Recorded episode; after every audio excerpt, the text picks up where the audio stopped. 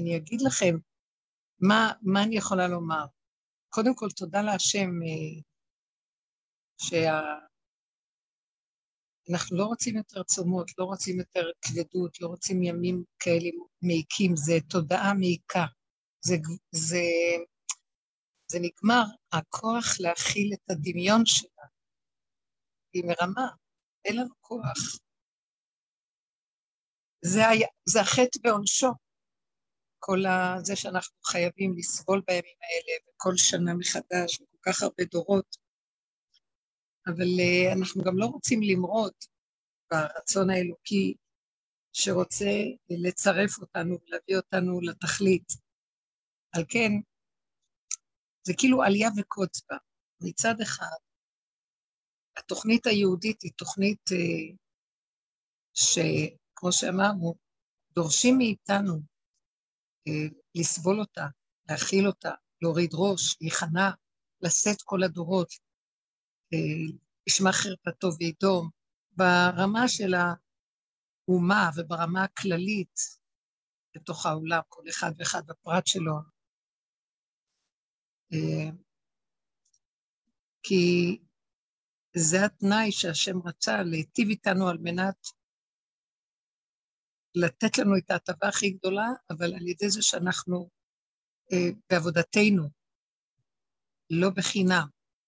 אז העבודה שלנו בכל הדורות, הרבה עבודה נעשתה, הרבה הרבה. והדורות האחרונים, עכשיו, הדור האחרון עייף, תשוש על גבוליות מאוד גדולה, ויש מין אה, סימן שאלה. איך אני אפרק?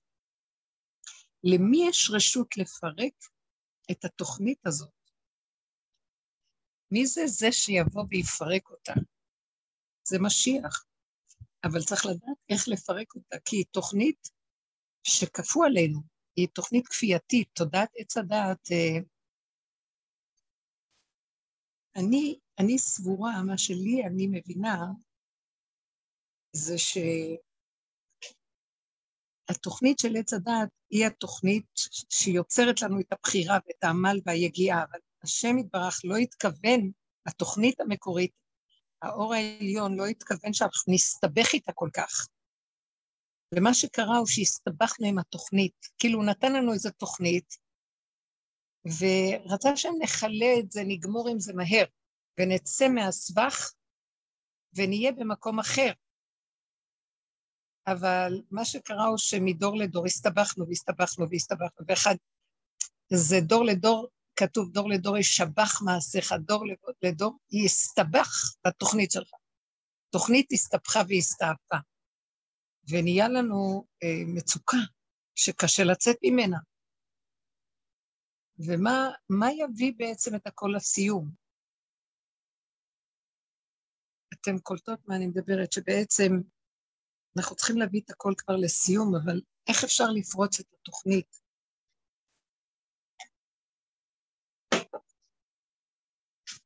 זו תוכנית אלוקית שנכפתה עלינו. אה, להיכנס בעולם הריבוי, בעולם הדת, בעולם השכל, הרוח, היצירה, העשייה, ואנחנו הסתבכנו כי העולם, היינו צריכים להיכנס לזמן קצר ולצאת מזה. אה, השם לא רוצה אותנו בסבל, הוא רוצה אותנו שנכיר, נודה ונצא. אבל אנחנו לא יוצאים מזה, הסתבכנו. על כן, אני, אני פשוט רואה שהשם יושב ומצפה מתי יוציאו אותו בעצמו מתוך הסבך הזה, כי הוא כבול בתוך הסבך שלנו, הוא גם בתוך התוכנית. זה השכינה, היא כבולה בתוך התוכנית, והיא גם רוצה לצאת מן המיצר. מן המיצר קראתי כענני במרחביה, גם הוא רוצה לצאת. כשאני רק יוצאת בצעקה, כי אני במיצר הנורא, הוא יוצא ביחד איתי. אז באה הדרך שלנו, והיא הסוד לצאת מן הדבר הזה. זאת אומרת, אנחנו לא יכולים לפרק בחיצוניות ולהגיד, בוא נלך בהפקרות, בוא נעזוב את הכל. בוא נפקיר ולא נקיים ולא נעשה ולא רוצים כלום. מי אומר, לא רוצה לצום, לא רוצה, לא רוצה לעשות כלום. החוכמה במשחק הזה זה לא המרדות של ההפך מהאדיקות, מהכפייתיות החיובית של הצדקות והעשייה.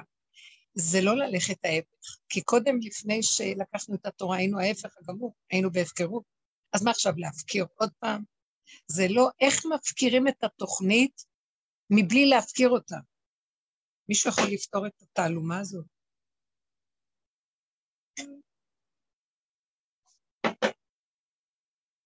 וזה מה שהצלחתי להתבונן, לראות ולהגיד תודה על הדרך הנפלאה הזאת, כי יש בה את היסוד של הפירוק, אבל הפירוק פונה פנימה ולא החוצה. הפירוק בפנים, בהתבוננות של השלילה העצמית, ביסוד הפגם והכרת הפגמים של עצמנו, נדבך אחר נדבך, נקודה אחר נקודה, היא בעצם מתחילה לפרק לנו את התוכנית. איך? היא לא מפרקת בהתחלה, אבל אנחנו פתאום רואים את השקרים שלנו, את הדמיונות שלנו, את החיוביות אה, הכפייתית, את השיגעון הגדלות שיש בזה, את החרדה שלא נמצא חן, את הרצון לרצות, את הקורבניות שמנסה לחפש אה, אה, מנסה לחפש תמיכה מהבחוץ, שייתנו לה הכרה ואהבה. אנחנו מסתכלים ומסתכלים ורואים וממשיכים ורואים. עד שמגיעים למקום ואנחנו מצטערים ומנסים לתקן בהתחלה, אבל אחר כך מבינים שגם הדרך כל כך חכמה, היא מתגלה לנו, היא דרך, היא כמו מגילה שנפתחת ובדרך, דרך מתגלגלת ומראה לנו את הכיוון. ואומרת לנו, טוב, בהתחלה אתם מצטערים ונשברים, ואין שחיטה יותר גדולה מאשר הדרך הזאת, כי נשחט לי האגו העצמי, שאני רואה את עצמי. ומפעם לפעם לפעם לפעם, כשאני יורדת פנימה, אני גם כבר אין לי כוח להצטער, כי כבר נשבר לי הכוח להישבר. גם כוח הספיגה של הצער נגמר לי, ליבי חלל בקרבי. אז uh, הייתה אצלי מישהי, שהיא גם כן בעבודה, אבל היא כאילו משהו שם אה, נתקע, היא אומרת לי, אני, אני לא יכולה, אני רואה את כל השלילה שלי, אני רואה את זה, ואני רואה שאני הבאתי על עצמי את כל הצרות שלי ואת כל הכלים, והיא שבורה מזה, ואז אמרתי לה, לא, זה נכון שאנחנו מביאים על עצמנו את הכל, ואין טענה לבורא עולם, כי הוא, אין עליו טענה. מה אנחנו כי תלונו עלינו? אה, מפי עליון לא תצא הרעות והטוב, זה לא קשור אליי, אומר השם, זה קשור לספח שלכם עם עצמכם. אז כשאנחנו רואים את זה, ואנחנו מצטערים, רק רגע, זה טוב, אבל אי אפשר אה, לרדת על עצמנו, ואז אמרת לה, תפסיקי לרדת, בואי נפסיק לרדת ונקבל את עצמנו איך שאנחנו, זה הכרת הפגם שדיברנו עליה בסוף. בסוף, בסוף, בסוף התהליכים, שהם פנימיים, אנחנו באמת אה, מתחילים להתקטן ולהתמעט, והרבה מעגלים ומקיפים של מוח נופלים לנו, והרבה הקפדות נופלות, והרבה דמיונות ורגשות של דת וכל מיני אה, רגשות רוחניים נופלים, ונשארים ממוקדים, פשוטים, מקיימים, עושים, כאשר האמת היא מתגלה בפשטותה. והאמת שמתגלה יותר יותר בפשטות, שאני, הפגם שלי הוא החבר הכי טוב שלי, ואני מסכים איתו ואני לא יורד על עצמי, ואני נשאר שם במקום של הלא יכול בקטנות של סוף הפגם, ושם נולד משהו חדש, הכל בסדר. לא רוצה לחשוב, לא רוצה לדעת. שם אני חי עם סדר אחר, לא המוח מדריך אותי עם ספריית הערכים שלו, הסיבה מתחילה להתגלות לי והיא מנהלת אותי, ואני שקט, כי יש לי ביטחון שזו הסיבה. רואים בחוש שהיא לא ממני, היא לא מהמוח, היא לא אני יוצר אותה, היא נוצרת, היא באה לבד. ואני נותן לה מקום. והיא משמחת אותי, אני פועל וזהו. למשל בבוקרו, במוצאי שבת אתמול,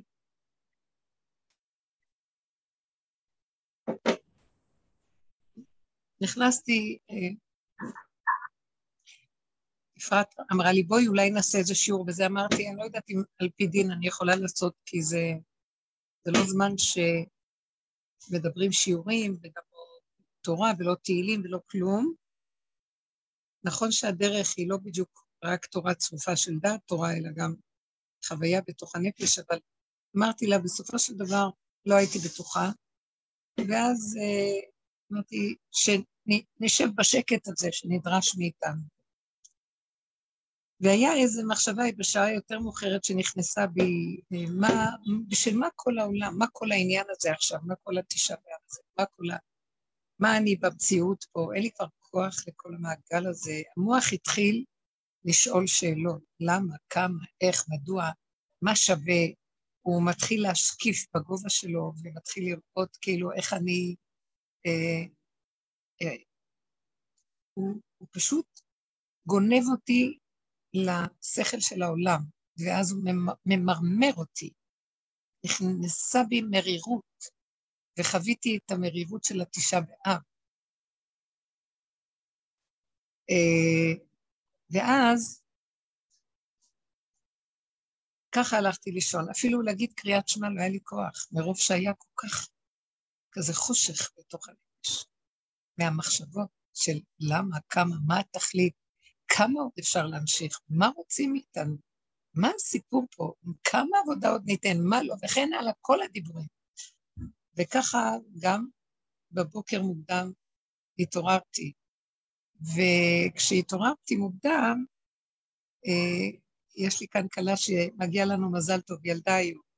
אז היא קמה ואמרה, זהו, אני הולכת ללדת, אחרי שכבר הרבה זמן זה לא מסתדר, זה שבועיים אחרי הזמן, בא והולך והולך ובא בצירים. ועכשיו, אז קמתי, אה, ואז כש... קצת לפני שהיא דווקא, שבעלה דפק בדלת, אומר לי, אנחנו חושבים לצאת, עכשיו אנחנו הולכים. אז קמתי ככה, קצת לפני שקמתי, היה לי, התעוררתי לפ, לפ, לפניהם, ואז אמרתי לעצמי, אותו ניגון של לילה, מוח יללן, בשביל מה, מה התכלית, האם כדאי לי ללכת לכותל, מה אני אעשה בכלל היום, בשביל מה ללכת, בשביל מה זה, אין לי כבר חשק, אין לי כלום. כשאני אשכב פה, מה יש לי לעשות, שוב לעשות? התחיל הניגון הזה של למה ולמה. ואז הם דופקים בדלת, ופתאום ראיתי מהלך אחר לגמרי. מערכת סיבות התגלתה. הם נסעו, הילדים היו פה, והיו כאן עוד אנשים שנשארו, לא הייתי בטוחה אם אני יכולה להשאיר את הילדים וללכת איתם. אז אמרתי לבן שלי, תיסעו, אני אבוא כשאני רק אוכל. חשבתי שיש עוד הרבה זמן. בכל אופן, נשארתי ואמרתי עוד פעם, מה אני אעשה? בשביל מה? המוח התחיל עוד פעם את הניגון הזה של המריבות. ואז אמרתי, קומי, את נותנת מקום למוח. הנה סיבה הגיעה, שהם הלכו לבית חולים. אז את צריכה ללוות ולהיות קשורה איתם. יש לך מה לעשות פה? ואז ברגע אחד כשקמתי, אחרי, אני מנסה לבדוק איך אני יכולה להגיע, חשבתי להגיע לכותל, להתפלל, ושם לחזור אליהם. איך אני יכולה להגיע, מה זמן התחבורה. כי הם נסעו כבר, וגם בעלי כבר היה במקום אחר, לא היה אוטו. ואז אני רואה בשתי שניות, אחת בנות מתוקות, עינב, מתקשרת אליי. אני בירושלים, את צריכה אותי? ואז היא באה, והייתה איתי, ראיתי איך סיבה גלגלה סיבה, ופעולה אחרי פעולה. אז הלכנו לכותל, ואחר כך הלכנו, אה, כן, עלינו, הלכנו לכותל למעלה, אחר כך עלינו, הלכנו לבית חולים. אחרי הבית חולים חזרנו הביתה והלכתי להביא לה משהו לאכול וחזרתי עוד פעם. ואחר כך הלכתי לסדר לילדים דברים, ואחר כך, וסידרנו זה. מדבר לדבר לדבר לדבר, עד שעה שהיה כבר שעה חמש, נכנסתי רק להניח את הראש קצת, ואחר כך לקום ולהכין ארוחה, ועוד לשלוח ולסדר דברים. והסתכלתי אחורה ואמרתי, ריבונו של עולם, כמה פעולות נעשו, סיבה גררה סיבה, פעולה גררה פעולה, לא היה לי שום קושייה למה אני חיה, מה אני צריכה להיות פה, ולמה אני צריכה להיות פה, ומה... המוח הזה נסגר לחלוטין, ושלשלת סיבות גלגלה אותי, מדבר לדבר לדבר לדבר לדבר, יום עמוס מדהים. לא הרגשתי כלום. המוח היה פשוט נעול, והסיבה גלגלה, והגוף זז עם הסיבה. וכשהוא זז עם הסיבה, גם לא הרגשתי אה, תשישות. לרגע המוח קופץ ואומר, וואי, חם, צריך לשתות משהו, אבל שום דבר. זה היה שנייה, ועוד פעם הנרגנות שלו זזה. אין כלום. וככה התגלגל, וראיתי בפשטות מה נשאר לנו? מערכת סיבות של פעולות פשוטות ועשייה. תפילה קטנה, עשייה קטנה, פה ללכת, פה להגיש עזרה, פה להושיט יד, פה לדבר עם המיילדת שהייתה, פה לתת יד לכל דבר שרק אפשר, והשם דרכי ניתן אותי לפעולות מדהימות, שהיו ממש לתועלת, ודבר אחר דבר בצורה הכי מדויקת, בלי טיפת בזבוז זמן. וכשגם עינב הייתה צריכה ללכת לבקר בירושלים עם אבא שלה, אז פתאום אחד הבנים בא, לקח אותי והכל הסתדר בדיוק על בדיוק על בדיוק, מדויק ברמות שלא יתוארו.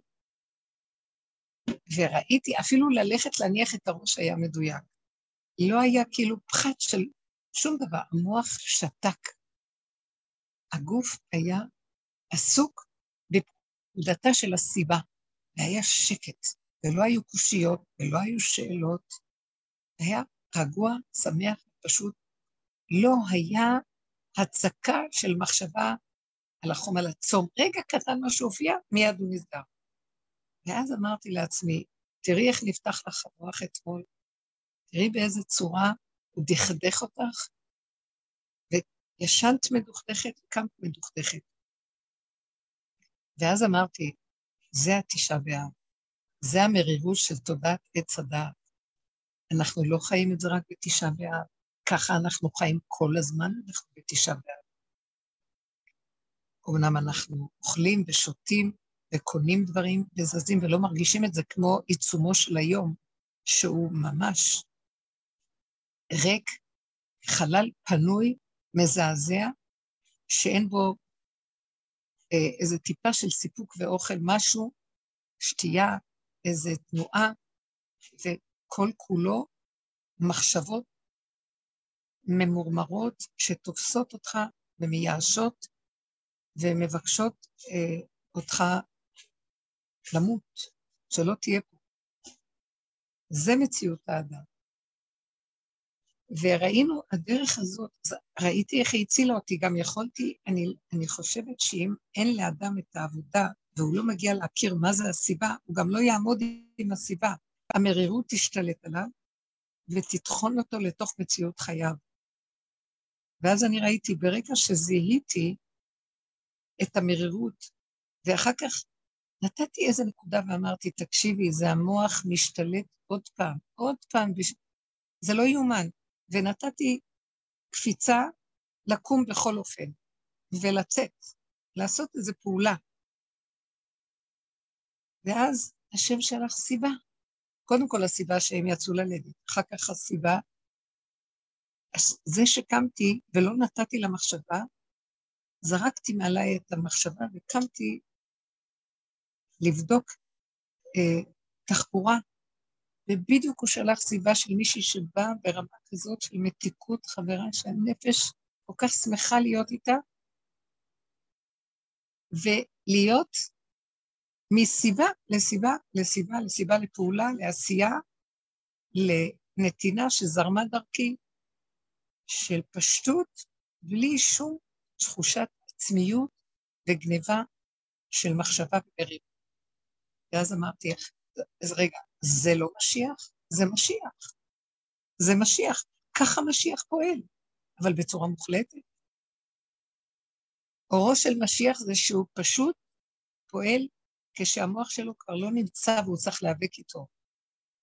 ובושר היה אומר עד הקבר, אבל בכל אופן הוא בדרגה שכבר יש, כי גם משה רבנו היה בסכנה של המוח, אבל בכל אופן זה מקום נקי, פשוט, פעיל, שמח, נותן, עושה, זורם דרכנו הפעולה, שהיא נתמכת מאור אחר, שמדבר לדבר לדבר לדבר לדבר, ושום מעקש בדרך לא קיים, והדברים קטנים ופשוטים וקיימים של כאן ועכשיו, של רגע, שהוא אה, מתמשך בפשטות שלו ובמתיקות שלו, ואיך שזה ככה, הכל בסדר.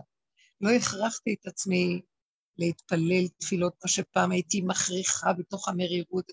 כלום, כלום, כלום, הכל זרם מתוך פעולות ועשייה פשוטה, בקטן, שמביא רווחה לכולם, ואני גם אה, לעצמי קיבלתי רווחה. שימו לב איזה קטנה, רווחה קטנה ופשוטה של עשייה, בתוך הגדר של מה שההלכה רוצה ממני. אבל הייתה לי שמחה, פשוטה, נקייה. לא צער, לא יכולתי להכיל טיפה של צער. טיפה שהמוח נפתח לי והתחיל לתאר לי את היום, את הצער שלו, כאילו, לא הייתי מסוגלת. לא יכולתי לתת לו פתח, לא מעניין אותי, לא יכולה לעשות אחד ועוד אחד שווה, לא רוצה לזכור מה היה בתקופה, לא רוצה לפתוח למוח אה, ולתת לו מקום לסיפור ולפרשנות ולמשמעות. אני נושמת ועושה פעולות וחיה את הרגע, והפעולה משמחת אותי, והגדר של הצום זה גדר, ואני לא עושה פעולות אה, שהן סמכות ברמה של בילוי או משהו כזה, זה הכל בתוך מה שנזקק, פה עשייה, פה עזרה לזולת, פה תמיכה ביולדת, פה אה, תפילה קטנה בכותל, כל, כל מיני דברים קטנים, פה להכין משהו, פה לנקות טיפה ולסדר, כל דבר במקום שלו, אבל היה שמח, פשוט, נקי, ואמרתי, זה שמחה, זה גילוי אורו של משיח בקטנה שלו, וזה מספיק, זה טוב. מה שיעשה אחר כך יעשה. אחר כך שהזמן עבר, לא הרגשנו לשתות את הכוס מים, ואחר כך את קצת קפה, ואת הכל, הכל מתוק ופשוט. שימו לב, מה היה פה?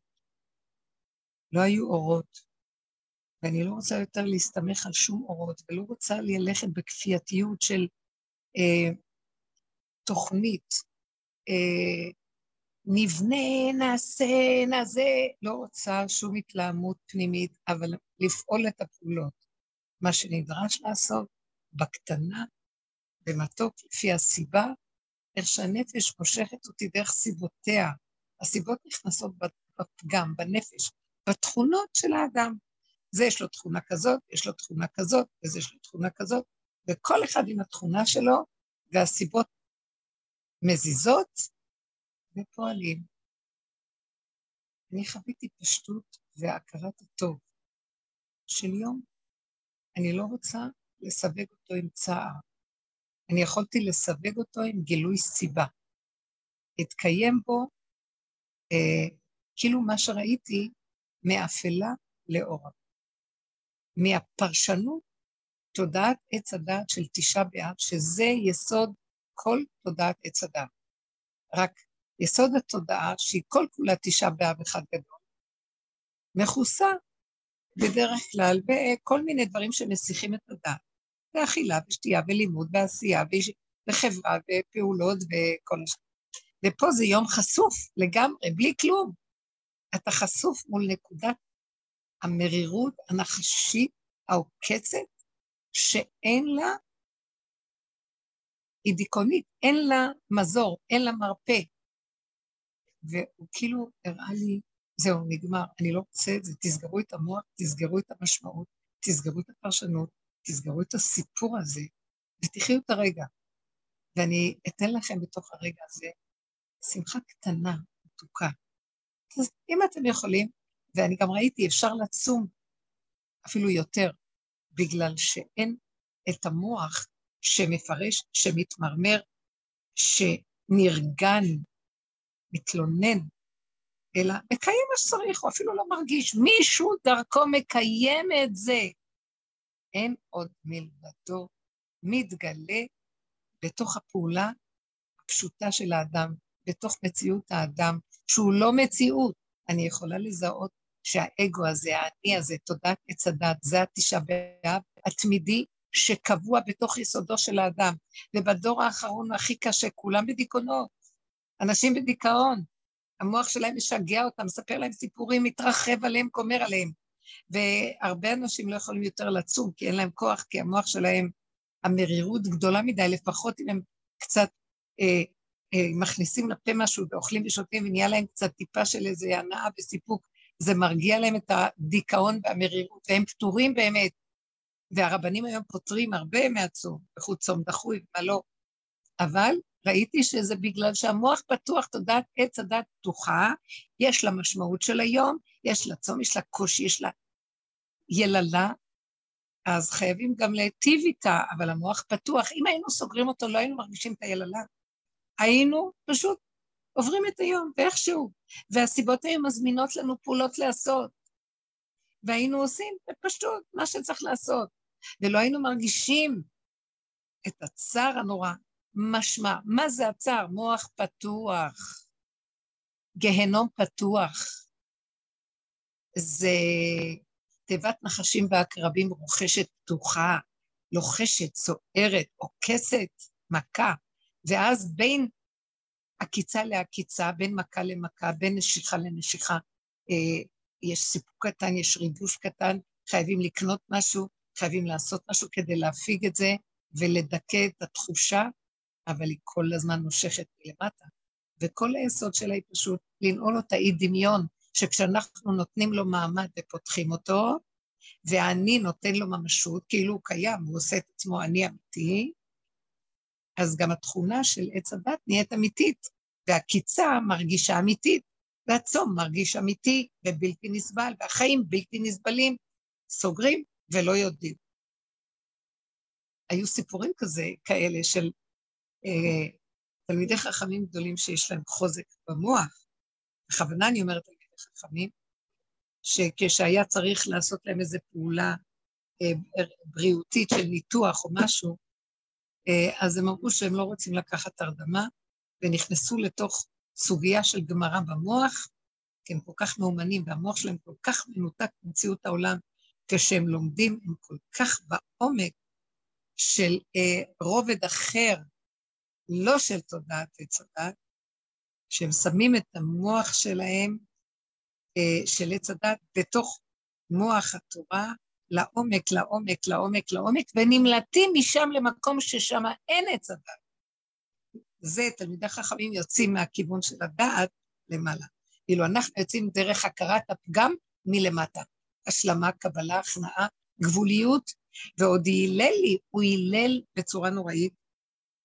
ככה הלכתי להירדם וככה גם קמתי, ושאני לא רגילה לזה, לא רגילה לזה, נפתח לי, הרגשתי את המרירות מתפשטת שלא חשבתי, בש... לא רציתי לקום, ובשביל מה לקום, וכל הזמן בשביל מה לקום, מה אנחנו חיים, מה התכלית, כמה זמן ייקח הסיפור הזה, איפה אתה ריבונו שלם, כמה עבודות ניתן לך, מה לא נעשה כאן ושם, כל מיני. וראיתי תנועה קטנה של איזה חוזק, תפסיקי, המוח גונב אותך, אין כלום. תזרקי, תקומי, תלכי ליטול ידיים, להתלבש, לעשות פעולות. וישר הפעולה הראשונה גררה פעולה. מצווה גוררת מצווה, פעולה גוררת פעולה. הסיבה נכנסה שם, ואני רוצה להגיד לכם, כל היום ראיתי את הסיבה מתוקה, שכינה בתוך הסיבה, בתוך הפעולה, בתוך התכונות, בתוך העשייה, בתוך הצורך. זה צריך את זה, שצריך את זה, שצריך כאן, והולך לכאן, ובא לכאן וכאן. אפילו כשהגענו לכותל, אי אפשר היה למצוא מקום לחנייה, הכל עמוס, והגענו, זה היה מוקדם, שבע וחצי בבוקר, מוקדם, ו... והתחלנו, עברנו את המהלך ועשינו סיבוב, ואמרתי, אוי, אנחנו נתקעים עוד פעם בפקק בסיבוב גדול, ובאיזה רגע, השם, מזווית העין, אני רק אומרת לו, אבל אני לא עומדת בשום צער, בשום לחץ, בשום מתח, בשום אה, עיכוב. אני רוצה לגמור וללכת, ותעזור לי, הכל בקטן, מדויק. אני רוצה להתפלל, לבקש על הילדת. ואז פתאום מזווית העין אמרתי לה, בואי נעשה סיבוב, כאן יש איזו אפשרות עוד להפוך את הכיוון, יש איזה פתח מילוט ויציאה, משהו שלא היה ניכר בכלל. ונסענו, ופתאום מדבר לדבר התגלגל עוד איזה נתיב שלא ראינו, ונכנסנו לאיזה מקום, ומשם הכל היה מלא מלא עמוס ומכוניות, לא היה טיפת חניה. ופתאום הייתה איזה פינה קטנה נסתרת, בלתי ניתנת בכלל לראייה בזווית העין. והוא קרא לנו לחנות שם. זה היה כל כך מושלם, הכל היה מדויק, גם הרכב והגודל שלו והכל קטן, הכל היה ממש מדהים. וראינו איך הכל מתגלגל מדבר לדבר לדבר לדבר לדבר. זה פשוט היה להכיר טובה ולהגיד, אבל לזה חיים טובים. מה, מה אני מחפשת? עכשיו, אם הגברים יכולים לצאת דרך התורה ולהגיע למקומות אה, של אה, לימוד וגובה ושמיים, ושמה להימלט, אלא מבחינת השושבינים של הקודשא בריחו, אנחנו נהיה השושבינים של השכינה בעולם העשייה, כוח הנוקבה, כוח האישה, כוח הפעולה, כוח העשייה. אני גם יש לי כוח של זכר, אני יכולה לברוח לשמיים, גם לשמי השמיים. יש לי נטייה כזאת. רב אושר, כשבאתי אליו בפעם הראשונה, אומר לי, או, איזה גובה, איזה גובה, תרדי, הוא עשה לי ככה מיד, לרדת, לרדת, לרדת, לרדת. אז יכולתי ללכת לשם. יש לי את הצד הזה, לא. אבל באו אנשים וגררו אותי יחד איתם, בואו נרד, נרד, להקים את השכינה, את הנוקבה, למטה. ומה זה למטה? תקשיבו, לא מחפשת יותר אורות ומדרגות. יום כזה פשוט, שקיימתי את מה שהדין אומר לי, בפשטות.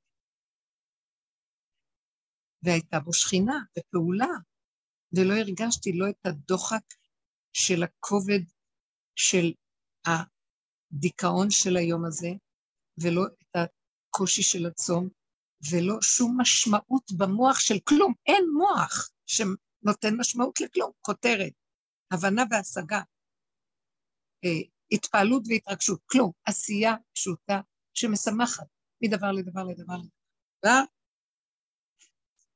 אמרתי לו, ריבונו של עולם, עדיין אמרתי לעצמי, את מחפשת לך גם מדרגות? משיח? פתאום אמרתי, אני לא מחפשת כלום, למה שאני אחפש משיח במדרגות? אני בתור, אני כמו עץ השדה, שמח, הולך לו.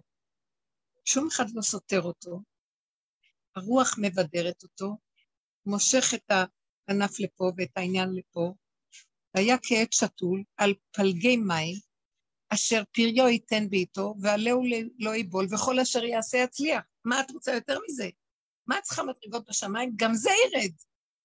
אבל קודם כל תבינו, הגאולה היא לא בשמיים, היא לא מעבר לים. להיות אדם פשוט, שחי עם הסיבה, שבלי מוח של עץ הדת, בלי הנחש והקרב הזה, והצמאון הנורא הזה של המוח, שאף פעם לא מספיק לו כלום, וכל היום רק אב, אב, אב, אב, אב, ולהיות שם ולהגיד תודה בפשטות קטנה, קטנה. הרגשתי, אני אמרתי, זה משיח, פשוט. בוא נגיד, גם המושגים, מבני המקדש, בוא נריב על זה, בוא נעשה זה, לא רוצים יותר חורבן, רוצים אה, גאולה. גם אה, שאני נמצאת במקום שאני כן מכירה בערך הזה, לא רוצה חורבן, רוצה... אבל הסכנה של המוח, לגנוב לי גם את זה ולעשות ממנו מאבק ועניין וארגון ועשייה ופעולה והתלהמות ואידיאולוגיה, ואז יקום לי הכוח המנגד, וההוא נגד זה, וזה נגד זה, ומלחמות. לא, כלום. אז אני כן רוצה מקדש. זה מקדש, מקדש מעט, שקט, מתוק. מה היו עושים במקדש? מה היו עושים במקדש? כן, אני רוצה שיבנה מקדש. אבל הנה הוא, אתם יודעים מה עשו במקדש? המקדש הוא כמו מטבח, הכוהנים הם הטבחים. היו מקריבים קורבנות. כמו שאישה מדליקה את הנרות בביתה, מסדר את המטבח שלה, כהן הגדול היה חגור בסינר, הוא היה הטבח הראשי של בית המלך. מלך מלכי המלכים. הוא היה, לא היה שם ספר, לא היה שם לימוד, לא היה שם מחשבה והגייה, היה שם פעולות הכהן הגדול, מאוד מאוד יפה. אני יכולה להגיד לכם את המשנה. אביה, אבא מסדר סדר המערכה משמע אבא שאול. משמע דגמרא ואבא שאול. מערכה מה היה מערכת העשייה והפעולה של כהן גדול בעבודתו, של הכהנים, לא רק כהנים. מערכה גדולה, שימו לב, מערכה גדולה קודמת למערכה שנייה של קטורת. מערכה שנייה של קטורת קודמת לסידור שני גזרי עצים. שני גזרי עצים קודם לסידור מזמח הפנימי. דישון מזמח הפנימי קודם להטבת חמש נרות. הטבת חמש נרות קודמת לדם התמיד. דם התמיד קודם להטבת שתי נרות. הטבת שתי נרות קודם לקטורת קטורת לעברים, עברים מנחה מנחה לחביתין, חביתין לצחין, צחין למוספין, מוספין לבזיחין, ובזיחין קודמים לתביד של בין הארבעים. זה סדר המערכה. מה הכוונה? הכל פעולות. מערכה גדולה קודמת למערכה של... היו שתי מערכות.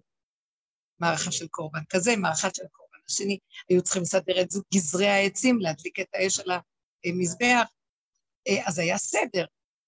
שני גזרי העצים קודם לדישון מזבח הפנימי. היו מדשנים את המזבח, מוציאים את האפר הקודם שהיה מאתמול, שכל הלילה הקורבנות היו בו, והיו מוציאים והיו אה, מדשנים אותו לקראת הקורבן הבא.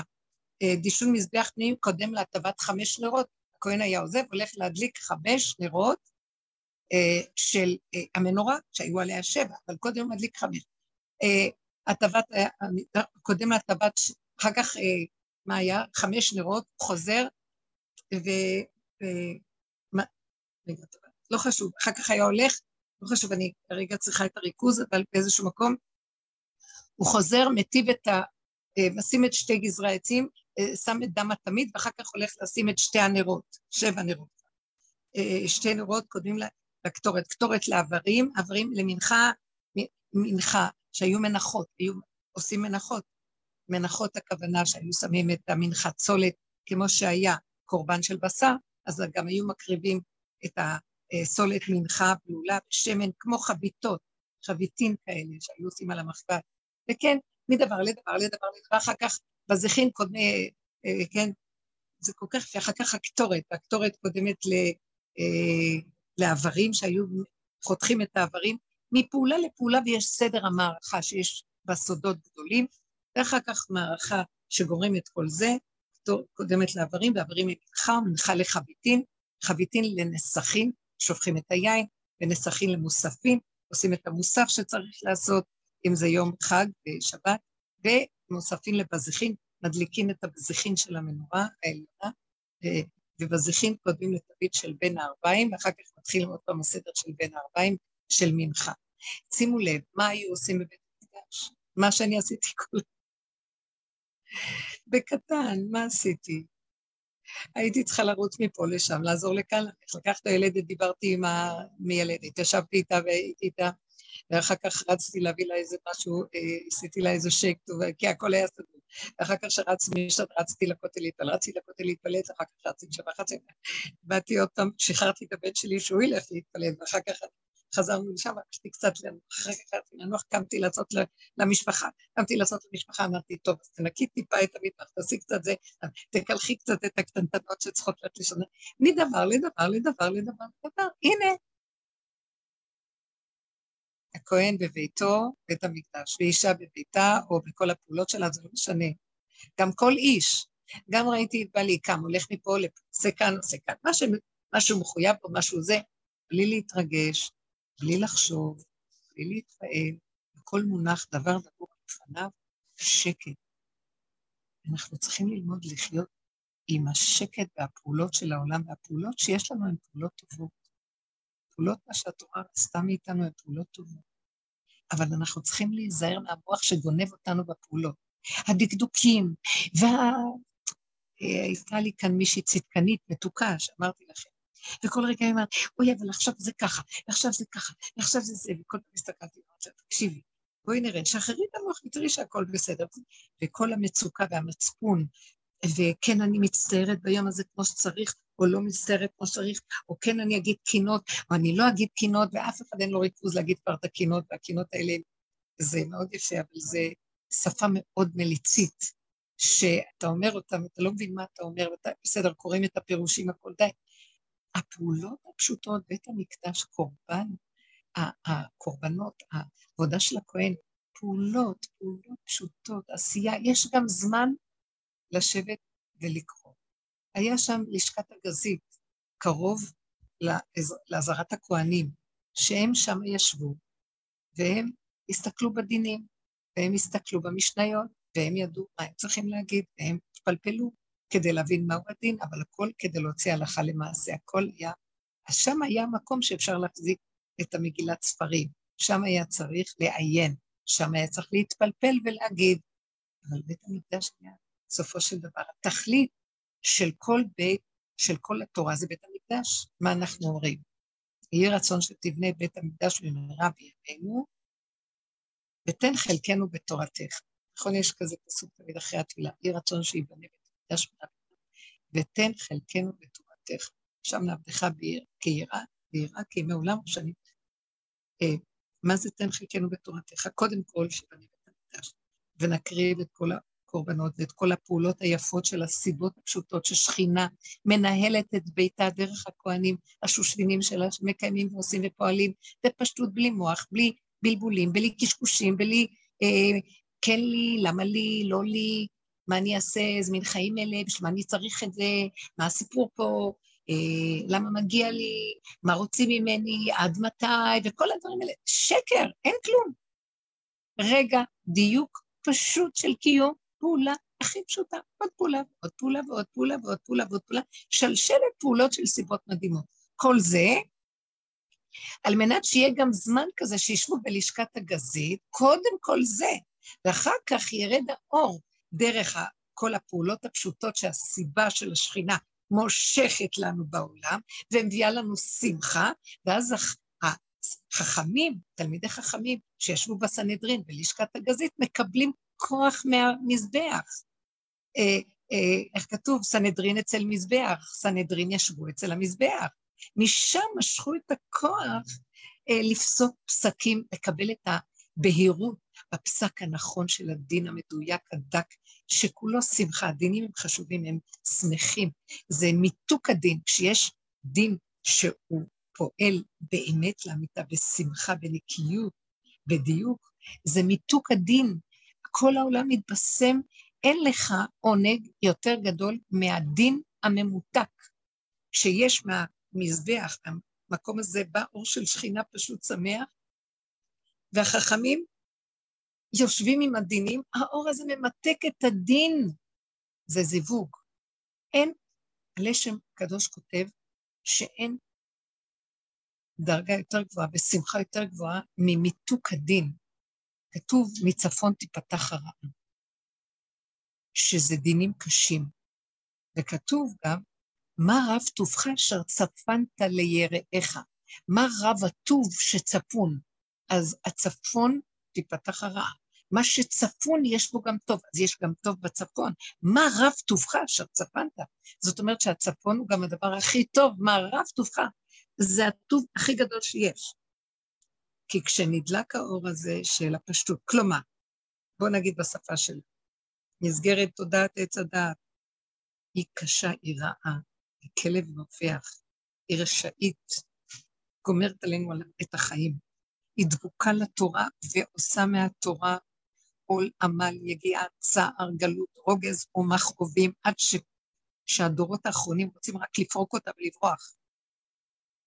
אם היינו סוגרים אותה, וזאת העבודה והסוד של העבודה שלנו, שאנחנו לא יכולים להתפרק בחוץ. מי זה שיבוא ויתפרק בחוץ? חכמים גדולים לא יכלו לפרק, רבי עקיבא לא יכול היה לפרק, אף אחד לא יכול לפרק. כאילו שמו עלינו כבלים ואתה לא יכול לפרק אותם. אי אפשר לפרק את הברזלים האלה, אבל אתה יכול, וזו החוכמה של אנשים ושל עבודת הנוקבה והדרך שלנו. אתה יכול להיכנס בפנים, ומבפנים, כמו חפרפרת, להיכנס מתחת לבטן הספינה ולפרק, לפרק, לפרק, לפרק, לפרק, לפרק, עד שבחוץ הברזל נופל. זה מדהים. לא פירקת בחוץ, פירקת את הנחש שעושה את המרירות לתורה. לא מפרקים את התורה, שהיא הקומץ הנקי, המדויק, 613 אה, יסודות של קדושה, שגם בתוכם יש צמצום אחר צמצום נוסף, שזה יהיה בזמן גילוי המשיח, עד לעשרת הדיברות, וזהו. והכל כולל את כל התורה שם. עד לשעות בראשית של הבית של הבראשית, קולטת את התורה כולה, צמצום אחר צמצום. ובכל אופן, שאנחנו יורדים בפנים ומפרקים את ההבלים על ההבלים על ההבלים של העבודה הזאת, תודעת עץ הדעת, שזה המרירות, שזה השקפה, שזה ההבלים שסובבים, ההתרגשות, הפרשנות, המשמעות, ההתפעלות, מתחילה ליפול ואנחנו נוגעים בגבוליות שלנו, ואין לנו שום כוח עכשיו מה, קומו תעשו פעולות פשוטות, לא לתת למוח, פשוט להיצמד, מה זה שדיברנו על הפגם? כי עוד המוח של עץ הדת מסתכל על הפגם, הוא אומר, וואי, זה פגם, אוי ואבוי לי, מה יהיה? אני עכשיו יכול לחטוא, אני... באותו רגע אני אומרת כבר, אין, אני בגבוליות, אני לא יכול, אבל זה המציאות שלי לנצח. במה שעוד נשאר לי הגבול הקטן הזה, אני לא יכול כלום, רק איתך. אני מעביר את הכל אליו, את התכונה, איתו, בפנים, הוא זה שמחזיק אותי. זה לא יהיה עבירה. זה לא יהיה עבירה. זה, זה המקום של תמר. יתגלה שם האור הכי גבוה, אור הגנוז, להביא כאן יסוד של משיח, גילוי. הוא צריך את הפגם הזה. זה הקורבן. צריך את הקורבן, צריך את הפגם, את הבהמה צריך, בשביל לעשות את הפעולות. צריך את התכונות. אבל שלא יהיו עם המרמור וההבלים והפרשנות והמשמעות וההתרגשות של עץ הדת. ריק, אין שם כלום. מה יש שם? פעולות, עשייה, הפגנת אה, תנועה נקייה, פשוטה, רגועה, שיש מי שמזרים חיות בתוכה, סיבה מזיזה אותך מקום למקום למקום למקום, ובסיבה יש חיות של שכינה. זה האשת חיל. כמה פעולות היא עושה. מדבר לדבר, לדבר, לדבר, ופעולות, ופעולות. ערב שבת אנחנו אומרים את זה, לא מרגישים שם שום מוח ושום שכל אנליטי ושום, הכל שקט. גם תורת חסד על לשונה, גם תורת החסד בפשטות על לשונה, גם היא תורת העשייה הפשוטה. יוצא לה דיבור בקלות. הכל כלול בכל. לא מחשבה לחוד והסתבכות וגלגול, הכל הפעולה והעשייה והדיבור, הולך הכל ביחד. עסקת חבילה גדולה. סוף מעשה ומחשבה תחילה. יש בה דיבור של המחשבה, אבל המחשבה מעשית, פשוטה. הדיבור של חסד, תורת חסד הלשונה. נתינה, עשייה, שמחה, מילה טובה, חיות. חבר'ה, המוח של הרשע הזה חייב ליפול. וזה בעצם הכהן הגדול אין לו את המוח של העולם. שם אסור שיהיה המוח הזה, זה טומאת המת. אסור להגיע למקום של עזרת הכהנים, אה, אם לא ייזו עליו אפר פרה, שיהיה אפר, ש, שהיא הפרה שנהיית אפר, אפר, אפר, לא, לא נשאר ממנה כלום, מידת הדין הזאת. עכשיו, הדינים האלה, כשאנחנו ממתקים אותם ורק נשארים בפעולות ודרכנו הסיבה זורמת, עכשיו יבואו חכמי ישראל שיושבים בסנהדרין, שזה המקום של הלימוד והעשייה, זה לא רק פעולות, לא רק קורבנות, לא רק מה שאנשים עובדות במטבח, יבואו החכמים. והיה אור הלבנה כאור החמה, ואור החמה שבעתיים. אז זה מבחינת אור החמה. ועולם יפה עם תוכנית מדהימה, וילמדו. אבל מי נותן להם את החיות להוציא את הפסק המושלם שהם מוציאים, ולמתק על ידי הדין הנקי שנכנסת בו החיות של השכינה, של הפעולה היפה, של כל הפעולות שהכהן עושה, משחרר אור מתוק. זה כמו זיווג, חיבור של אחדות. הדין נהיה כמו עונג, הדין נהיה עונג, ככה אומר הלשם. אין עונג יותר גדול ממיתוק הדין ממידת הגבורה כשהיא מתמתקת. מידת הגבורה, שהתורה היא גבורה, דין גבורה, יושבים, ודינים, ודינים, ודינים, תעשו ככה ותעשו ככה. אבל כשנכנס האור הזה של הסיבה של השכינה, בפעולות הפשוטות שלו, בלי מוח עץ הדת, בתוך המוח של התורה, שהוא גם כן דין, מוח הזכר, דין, הוא נוקשה, היא מרככת, משמחת, מה רב טובך אשר צפנת ליראיך. איזה רב טוב יש שם, כל האוצרות נמצאות שם, צפונים, קחו את המפתח, תשתמשו בהם. בשבילכם בראתי את הכל, להיטיב לכם ולשמח אתכם. בשביל זה בראתי את עולמי, להיטיב לכם. הנה, נגמרת עבודת הבחירה, עמל, היגיעה, הטרחה, שזה התנאי השני, שההטבה תהיה בעבור זה שאנחנו נותנים עבודה. נתנו עבודה. עכשיו זה צריך להיות בפשטות, בלי מוח. זה גילוי משיח. הרמב"ם אומר שמשיח מתגלה עולם כמנהגו נוהג. יש עבודת הזכר, יש עבודת הנקבה, לא עבודת, נגיד, תפקיד. זה כבר לא עבודה, הכל נעשה דרך הסיבות. אבל יש פעולות, יש. ימשיכו לעשות דברים של עבודת הנוקבה וימשיכו לעשות דברים של עבודת הדוכרה, הזכר.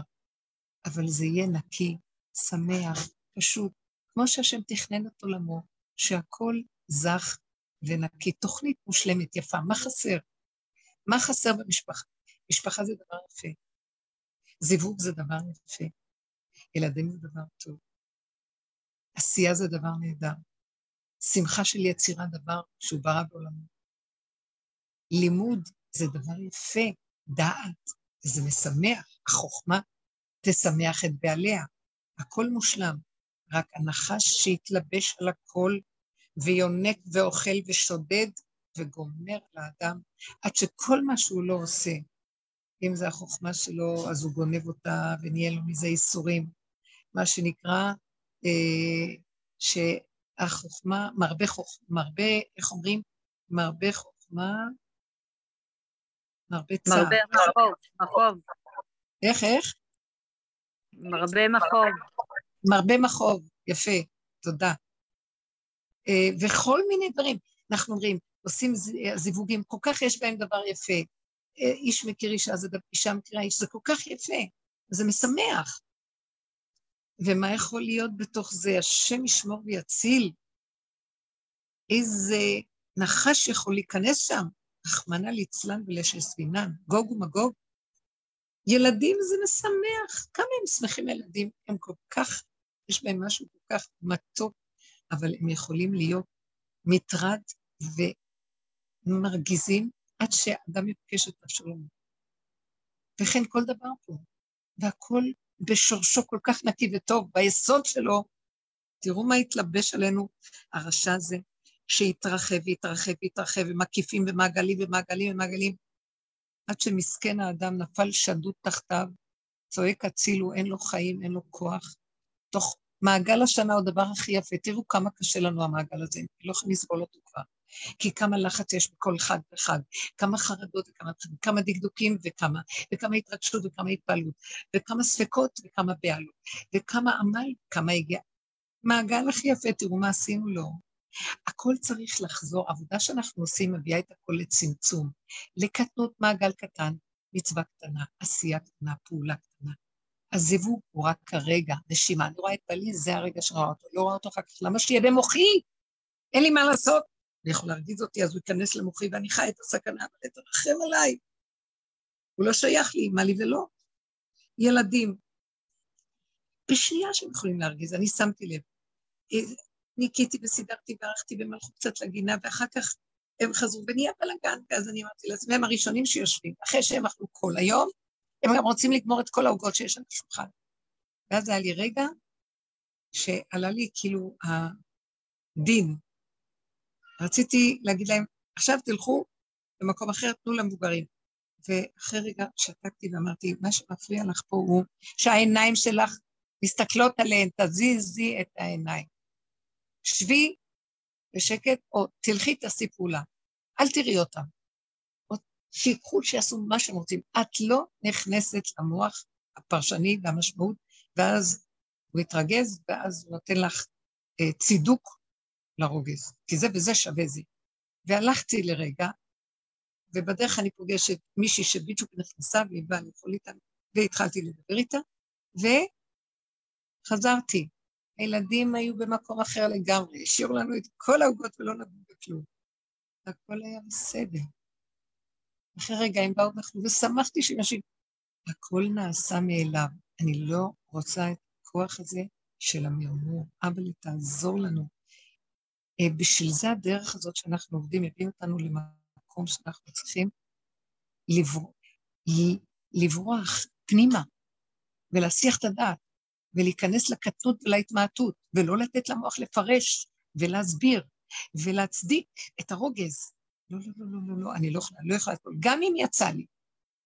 בטח שיוצא לרגע. אחרי רגע. אה, לא היה ולא נברא. להיכנס לקטנות ולחזור כאילו כלום לא קרה. לבטל ולבטל. אפילו היה ויצא ואמרנו והתרגזנו, ורגע, אחרי שנייה, לאמן את המוח. לא היה ולא נברא ולא קיים ולא כלום. אונליין, מה הרגע, מה הנשימה, מה העשייה, מה הרגע הבא, מה הנקודה הבאה, כלום. למחוק, למחוק, טיפקס, למחוק. המוח הזה חייב ליפול, מוח עץ הדת. כשהוא נופל, מה אנחנו רואים? אה, עולם כמנהגו נוהג. פעולות. מדהים. מישהו רוצה להיות לבד? מישהו רוצה לחיות... אה, למה? זה יפה המאכלים, זה יפה השולחן, זה יפה המשפחה, זה יפה האנשים, זה יפה... גם אם הוא לבד זה בסדר, הכל יפה, הכל טוב. מה כאן הגרוע? זה המחשבות וההתייסרות. זה לא לתת. כשאנחנו יורדים למקום של הנקודה של הכרת הפגם והצמצום, זה מאוד עוזר לנו לחיות את הרגע, כי זה הגבוליות של האדם, אין שם יותר כלום. המוח מתמעט לו, והזמן נהיה הרגע, והמקום נהיה כאן, והוא כל רגע מתעשת וחוזר לכאן, מקום, וכל רגע הוא נושם וחוזר לרגע, וכל רגע הוא רואה רק את מה שהוא צריך, הרגע הצמצום הזה, אז הוא יכול לראות שם סיבות, כי המוח לא מתרחב עליו וגונב אותו במחשבות ובבלבולים, ואז הוא לא יכול לראות סיבה, כי את הסיבה רואים כשאין מוח. כי זה מעשיות פשוטה, ממש רואים. איך אני עושה פעולה ופתאום נכנסת מישהו, ופתאום זה הלך, ופתאום הטלפון בא, ופתאום, וטק, טק, טק, סיבות נכנסות אחת בשנייה. והכל קטן, מתוק, פשוט, זורם, ונגמר, וכשנגמר משהו, מתחיל משהו חדש, ויש כאן איזו יד נעלמה שמציירת ציור מדהים, והוא לא קשור אליי, ואני רק מתהלכת דרכו, מי זה אני בכלל? האני הזה זה של עץ הדת, המוח נופל. אז יש שם איזה חיות של איזה... אני פשוט הקופסה של השם שדרכה פועלת איזו שכינה. זה כמו האשת חיל. היא פועלת, זה לא אישה. חז"ל המשילו את האשת חיל לתורה. זה כוח של אור אלוקי שנכנס שכינה בתוך עולם העשייה, הפשוט. לכן אומרים את זה בערב שבת, שזה עולם השכינה, עולם העשייה, ערב, הערב. זה אמונתך בלילות, זה האמונה, זה הנוקבה, זה למטה, זה הערב. וואי, איזה יפה, זה פשוט. אני הכי אוהבת ערב שבת. אומרים שאחר כך שבת בבוקר זה עתיקה קדישה, זה אור גדול, אבל אני אוהבת, כולם אוהבים את האור של ערב שבת. איזה טעים האוכל, הכל הכי אור שבעולם. שמח. יש משהו בשכינה, במתיקות שלה, שכל כך כולם מתגעגעים אליה, שהיא תתגלה בחיינו. אז זה מה שאני רואה, שמתחת לכל הסערה והזה, יש עולם פשוט של עשייה, מלא סיבה מתוקה שבתוכה יש חיות, וזה משיח בשבילנו עכשיו. משיח פה, הוא איתנו.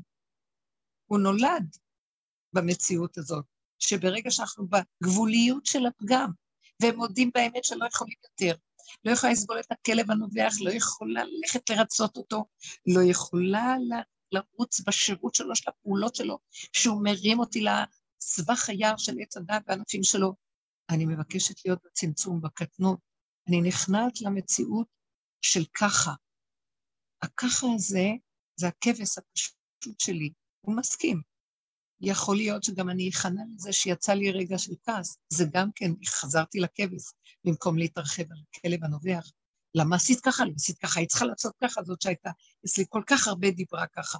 היה לי, אמרתי, תפסיקי, תפסיקי, זה בסדר, איך שאנחנו ככה, הכל בסדר. הכל בסדר, הכל בסדר. בואו נלך למקום של ההכנעה של הקבלה, של אין כזה דבר. אין, אל תשימי זה דבר, אל תרחיבי. אני דיברתי איתה, דיברתי איתי, כל כך ביחד התחזקנו, ככה וזהו. איך שזה הכל ככה. זה המקום שזה התקומה של אורו של משיח. אז uh, נולדה לי נכדה בשעה 12, 35, משהו כזה, שזה בדיוק חצות היום, אני לא זוכרת בדיוק את השעה של החצות. היא נולדה בדיוק בחצות היום, של י' באב. ואז בן שלי אומר, אמא, זה השעה שמשיח נולד, לפי מה שחזן. אז היולדת אמרה, אז היא, היא שמעה את הדיבור הזה מבעד למילות, היא אומרת, אה, אז מה, המשיח הוא נקבה? אז צחקנו ואמרתי לה, כן, משיח זה נוקבה. יש לו את הצד של הזכר, ויש לו את הצד של הנוקבה, הוא שלמות המציאות של האדם, שכלול בו הכל. ועכשיו, הצד של הנוקבה, בטח, זה הזמן שהוא נולד. נולד הסיבה הפשוטה, האור המתוק שלה, בתוך העולם, בתוך החוקיות הפשוטה של הטבע הקדוש, שכל כולו אה, שירת הבריאה, כל כולו הוויה שמשבחת את הבורא. השמיים מספרים כבוד כאילו מעשה ידיו מגיד הרקיע, יום ליום יביע עומר ולילה ולילה יכבדה. אין עומר ואין דברים ולי ישמע כולם. בקצה הארץ יצא קבם, בקצת תבל מלאם. לשמש שם אור בהם. והוא כחתן יוצא מחופתו, יסיס כגיבור ערוץ אורה. מקצה השמיים וקצותיו. כל העולם מלא באור של השם, וכולם משבחים שירת הבריאה, כל החיות והבהמות והעופות, שזה מיוחס לשלמה המלך ודוד, שירת הבריאה. אה, כמה שהבריאה משבחת, זה השכינה, דוד המלך, שלמה, הם מסמלים את המלכות שלמטה, מלכות תתאה שלמטה, מלכות של גילוי מלכות השם, או שכינה בלמטה, לא בשמיים היא, לא מעבר לים, לא עץ החוקה. שיש גם שכינה בשמיים, יש קודשא בריחו בשמיים, יש אור כזה של הזכר, יש את המקום הזה גם, אבל אנחנו עסוקים בלגלות את האור הנמוך ולהוריד אותו למטה ולהדליק אותו ולהגיד לו, תתגלה, תתגלה על העם שלך, על בניך, איך שאנחנו פה בקטנה, בפשטות שלנו, בטבע הפשוט. מספיק לרחף בעננים, בספרים, בספריות, בדעתנות, כשאנחנו למטה מדולדלים והנחש נושך בכל זווית. אז תרחם עלינו, אנחנו לא רוצים לברוח לשמיים, עשינו את זה כל הדורות. בוא תפתח את המעשיות הפשוטה של הקיומיות, העשייה הפשוטה שסיבה מנהלת אותה, שם יסוד משיח של הנוקבה. תגלה אותו עלינו. ואחר כך, כשהנוקבה קמה, ויש סעודת שור הבר והלוויתן, והנאה, וכל כך, איך אנחנו רואים? התקינו סעודתה דמהימותא. זה סעודתה, זה חכת תפוחין קדישין, זה הסעודה של שבת בערב.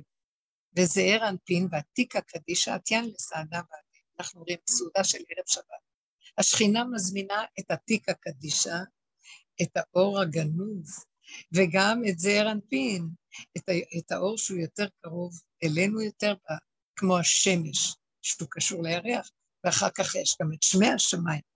אז השכינה מזמינה את כולם לשבת איתה בסעודה. קודם כל סעודת השכינה. עכשיו אנחנו מקימים את הכוח הזה של משיח במקום הזה. דעו לכם, הקמת משיח במדרגות, והרמב"ם אומר, ימות המשיח, עולם כמנהגו נוהג. הכל יתנהג בסדר הטבע, אבל טבע קדוש, נקי, שמח, מתוק, אין עיוותים ואין קלקולים ואין מעקשים ואין בלבולים ואין עקיצות ואין נחשים ואין עקרבים ואין חיות טובות. לא יישא גואל גואל חרב ולא ילמדו עוד מלחמה. נחת. כי ביתי בית תפילה יקרא לכל העם. ואחר כך יבוא אור של שבת בבוקר עתיק הקדישה זה משהו אחר, אבל בכל אופן, יש לנו את המקום שאנחנו אומרים שזה הזמן המדהים של הפשטות וההתמעטות של הכרת הפגם וההשלמה בו, ולהיכנס אליו, הוא החבר הכי טוב שלנו, להשלים, להוריד את המוח למטה, לא לתת לו לקפוץ למעלה, ולקבל את עצמנו איך שאנחנו, לא לרדת על עצמנו, לא ליילל, לא לרצות להיות מושלמים, לא לחפש מדרגות, ולא לעלות לדרגות של בריחה בשמיים וברוחניות. בתוך מציאות העולם. אפשר גם שם, כמו שאמרתי, להחזיק ספר, ואפשר גם שם לתת נקודת לימוד בעיון, אבל בקטן, במתוק. וההתהלכות בתוך מציאות העולם בקטנה, לא בגדול, בקטנה, בתוך המציאות של העולם. אבל העולם, כשהוא אה, מוגדר ומצומצם וקטן ונקי וקרוב אלינו מאוד. אנחנו לא עכשיו במדרגה הזאת של משיח הנוקבה, לא רצים בעולם ומתנדבים ורוצים להיות חברותיים ובואו נקים קהילות ובואו נעשה דברים, הכל בקטנה, שמתם לב איך האשת חיל עובדת. היא עושה ופועלת והולכת ובאה, אפילו היא הולכת, היא נוטעת כרם, חגרה בעוד, היא נטעה כרם ואחר כך היא אה, יוצאת אה, לחוץ לארץ, לא יודעת איך כתוב שם, אה, ממרחק תביא לחמה. ואתה קודם, היא עושה פעולות, עושה פעולות. אבל כל פעולה היא לגופו של עניין. היא לא אומרת, אוי, גם זה וגם זה וגם זה וגם זה, מחשבנת חשבונות, ולא, כל דבר במקום שלו, טק, טק, טק, טק, טק, כך שאפילו הדבר הכי גדול הוא קטן לשעתו, ואפשר לעשות אותו. כי אצל השם, השכינה הקדושה שזורמת בתוכה, מה ההבדל בין קטן לגדול? דין פרוטה כדין מאה והכל בסדר. ואין עוד מלבדו חי וקיים בתוך זה מה שאני רוצה שהעניין שלנו, שכתוב שמשיח נולד דווקא בחושך של תשעה באב, כשהמוח של עץ הדעת, הרשע הזה, אני יכולה לקרוא לו רשע. למה אני קוראת לו רשע? הלוא גם כן, הוא גם גזרה מהשם. השם נתן אותו בגזרה הקטנה, והוא, אנחנו הגדלנו אותו והרחבנו אותו והוא גדל, זה כמו נחש שגדל וגדל וגדל וגדל ורוצה לבלוע את האדם. פעם היה סיפור כזה שמישהי סיפרה לי, שאישה אחת היה לה נחש והיא הייתה מתחבקת איתו והכול, ויום אחד הוא היה ישן איתה, ויום אחד מרגישה שכל הגוף שלו אה, התקשח וגדל ונהיה כזה חזק וקשה, והיא לא ידעה מה, מה לא בסדר איתו. ואז היא הלכה לווטרינר, למזלה הטוב, אז הוא אמר לה, כן, הנחש עכשיו מכין את עצמו אה, לגדול ולפתוח מבפנים את הכלים שלו, לבלוע אותך אה, כשאת ישנה. אז אה, אה, להבדיל אלפי הבדלות, ואי אפשר להכיל את התמונה הזאת, שזה זוועה. בכל אופן, לא חשוב, לא, לא ניתן לזה ממשות ופרשנות, וזה בדיוק אותו דבר. לסגור ולסגור ולסגור, ולא לתת כלום. אז איך? הוא בא, אני אגיד לכם מה יסודו של עץ הדת. החיוביות המדומה. הוא לא סובל את הפגם. כי ברגע שהוא מסתכל על הפגם, הוא מת, הוא לא יכול לסבול את הפגם. מה הוא עושה? הוא אומר, וואו, איזה פגום אני, תברח למוח, תברח, אתה צריך להיות מושלם, וייתם כאלוקים. איך יכול להיות? הפגם הוא הפוך, הוא בהמי, אתה צריך להיות כמו אלוקים, ועוד מעט אתה מגיע למדרגות הגבוהות, בשמיים, למעלה, למעלה, למעלה. כן, כל היסוד שלו זה וייתם כאלוקים, ואז הוא לא יכול לסבול את הפגם, אז הוא מבריח את האדם מהפגם, ומביא לו מצפון, ומביא לו צער, ומביא לו חרטה, ומביא לו כאבים. ככה אנחנו כל הדורות חיים עם זה, ואז בסוף הוא מגדיל אותו ומעלה אותו למעלה, ואז האדם מוציא את הפגם החוצה, וגם הוא חוטא יותר, כי הוא כבר יוצא בגדול החוצה עם הפגם.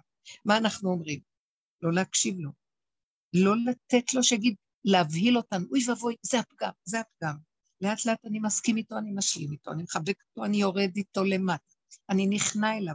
אני אומר, אבל בקטנה שלו, כי זה הגבול שלי, זה הקטנות שלי, אין לי כבר כוח לעשות, אני לא רוצה להקשיב לכלב המיילל וצועק ואומר לי, הפגם הזה, הפגם הזה אסור, בואי נלך אב אב למעלה למעלה. כל כולך כלב תשתוק. אני נכנסת בשקט פנימה, מחבקת את יסוד הטבע הפשוט שלי.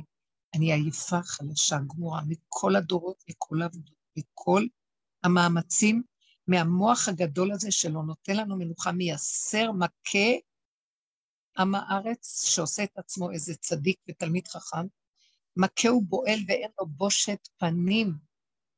אריה דורס ונואם, לא רוצה. יורדת למטה, מחבקת את המציאות שלי, מלמדת עליה זכות ואומרת, זה מה שאני יכולה להיות. רבה, תחזיק אותי.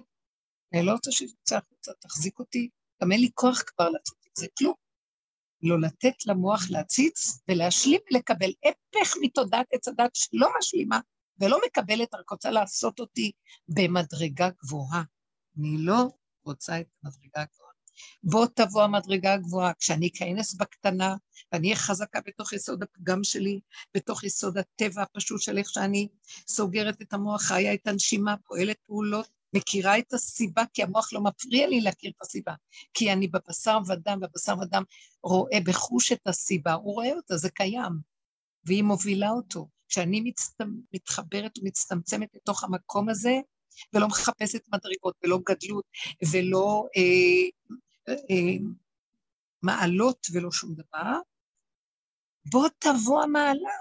הקשר שלי עם השכינה תביא גם את המעלה הגבוהה של העתיד לבוא. היא גם מתגלה לאדם. לעתיד לבוא זה לא עניין רק של עתיד, זה יכול להיות באותו רגע. יכול לקבל הערה הכי חכמה משורש עליון, שאפילו לא יודע מאיפה זה, מהיותו מחובק עם השכינה, בפגם הפשוט, בתוך המציאות הפשוטה של הקיום שלי. כשאני חי ככה, ונותן מקום לנוקבה, למשיח הנוקבתי, המקום הפשוט של השכינה, גילוי מלכות השם, דוד המלך. של המקום הזה יופיע גם משה, דוד ומשה זה השמות של הכול, אבל זה תהליך וזה המקום שלנו, אז לחבק את הפגם ולרדת למטה, לחבק את המציאות שלנו איך שהיא, זה נקרא הכרת הפגם, ולא לתת למוח, כלב הנובח, להבהיל אותנו ולהבריח אותנו לפסאודו מדרגה. פסאודו זה כאילו מדרגה, כאילו אה, אה, מעלה, כאילו השגה, כאילו. לא רוצים? תעזבו אותנו, שמה זה הסכנה הכי גדולה, הגניבה, הגאווה, ההתבדלות, אה, וואי, אני לא רוצה יותר את המקום הזה, אבל איזה... אני ראיתי את המתיקות של השכינה הפשוטה במעשיות הפשוטה של אנשים מסביב וחיים טובים, של לעזור ולתת ולהשפיע, השם ייתן, וביקש לנו אבא לי, היה שם עוד איזה משהו שהגיע אליי, והם היו כל כך במצוקה, איזה זוג צעיר שהיו במצוקה, וראיתי שהם כל כך צריכים עזרה במשהו, ואמרתי, מה, איך אני אעזור? וראיתי איך שמחשבה שהשם נותן לי על איזה דבר שכל כך שמחה אותם, אמרתי לעצמי, תראי, גם זה הוא בתוכך, משמח גם, אין רגע שהוא לא בא לעזור ולתת עוד איזה ישועה ולא ממני כלום. זה רק דרכי זורם ולא שלי. זה יפה, זה מתוק, זה חי וקיים בתוך העולם. עולם כמנהגו. זה גילוי מלכות השם, התגלות השכינה. עכשיו, הכל בתנאי שאנחנו מתעקשים, ההתעקשות הכי גדולה בעולם, להישאר למטה, זו כל עבודתו של רב אושר, כל בית מדרשו של אליהו נביא, להביא אותנו לגילוי של הפשטות הקיומית, להודות במציאות הפגם ולהישאר שם. אני, עוד, אני רוצה להגיד עוד איזו נקודה, שאם הם עשו עבודות הרבה להישאר בהכנעה בתור אה, זכרים, אליהו נביא, דוד המלך, שהם היו עבודת הנוקבה, אבל זכר בנוקבה. אה, רב אושר, בעל שם טוב, כל הדרגות האלה, אני יכולה לומר שיש איזה מקום שהם נתנו המון עבודת הכנעה, המון המון, ממש, ממש. הם ויתרו על הכל ונשארו בהכנעה שאי אפשר לתאר. אפס מאופס שאין בו ממש. אנחנו מגיעים גם למקום שמגיעים לגבול של הפגם, יש לנו משהו שכבר לא יכול לסבול את הגבוליות, היצריות יוצאת לנו משם, ושם אני נותנת דיבור להשם, אני אומרת לו, אבא, אני לא יכולה יותר להכיל. גם הכנעה במקום הזה, היצריות לא נותנת לי, גם אני לא יכול לאפק ולהכניע, רק אליך את הכל. ואני נזכרת שיש מדרגה נוספת מהמדרגה שהם עבדו בהכנעה מושלמת. מהי המדרגה? היא המדרגה של תמר, שזאת הנוקבה של הנוקבה. היא עבודת הנוקבה, אבל בתור אישה. היא הגיעה למקום שעם כל ההכנעה שהיא נתנה כל השנים, והורידה ראש, ומה שהסיבה סובבה הורידה והשתה הייתה למטה בפשטות, היא הגיעה גם למקום שזה נגע לה בגבול של הגבול של הגבול, שלא יכלה יותר לסבול גם את המקום הזה ויצא לה צעקה מתוך זה של די, אני לא יכול גם, גם עבודת הכבש, יש לה איזו נקודה של, נקודה של גם זה אני מעלה אליך, כי אני גם לא, גם לא יכול להיכנע ליצריות, היא גוברת עליי. והיא התחפשה למה שהיא התחפשה, כמו שחווים בטיפור, בסיפור של תמר ויהודה, ומזה התגלה אור גבוה מאוד של האור של הדוכרה של משיח. שימו לב, כי היא הלכה על הגבול בהשלמה מוחלטת של הלא יכול. ועוד אני יכולה לומר שעוד הם נתנו איזו נקודה של הכנעה ושחטו את עצמם קורבן למזבח. יש איזו נקודה שגם מה שהאישה יכולה להיכנס בו, זה עוד מקום נוסף של איזה מקום שגם גם נעשה את זה, וגם יהיה איזה מקום שיקום משם ויגיד, גם זה עוד תוסיפו לי איזה נקודה נוספת של גבוליות שיוצאת כלפי מעלה ואומרת, גם את זה כבר תתגלה. וזהו. היא חיברה את יסוד הפגם שלה לחלוטין עם מציאות הדומה. הסכימה למה שהמוח יכול להגיד הכי גרוע בעולם. התחפשה לאישה מופקרת, הכי גרוע בעולם. והיא הסכימה גם לזה מול בורא עולם.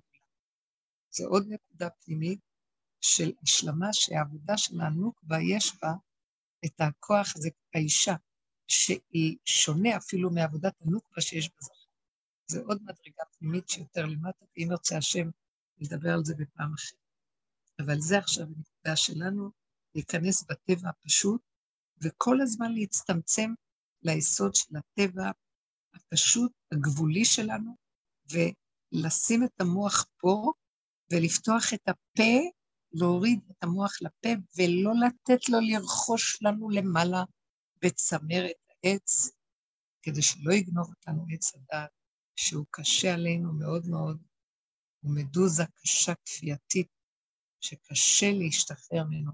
אז לברוח לתוך סוד הגבול, הכרה והשלמה של אדם, והכנעה ודיבור, ובקשת רחמים, ולהתחדש כל רגע מחדש. תודה רבה, מבחינת השיח שלנו.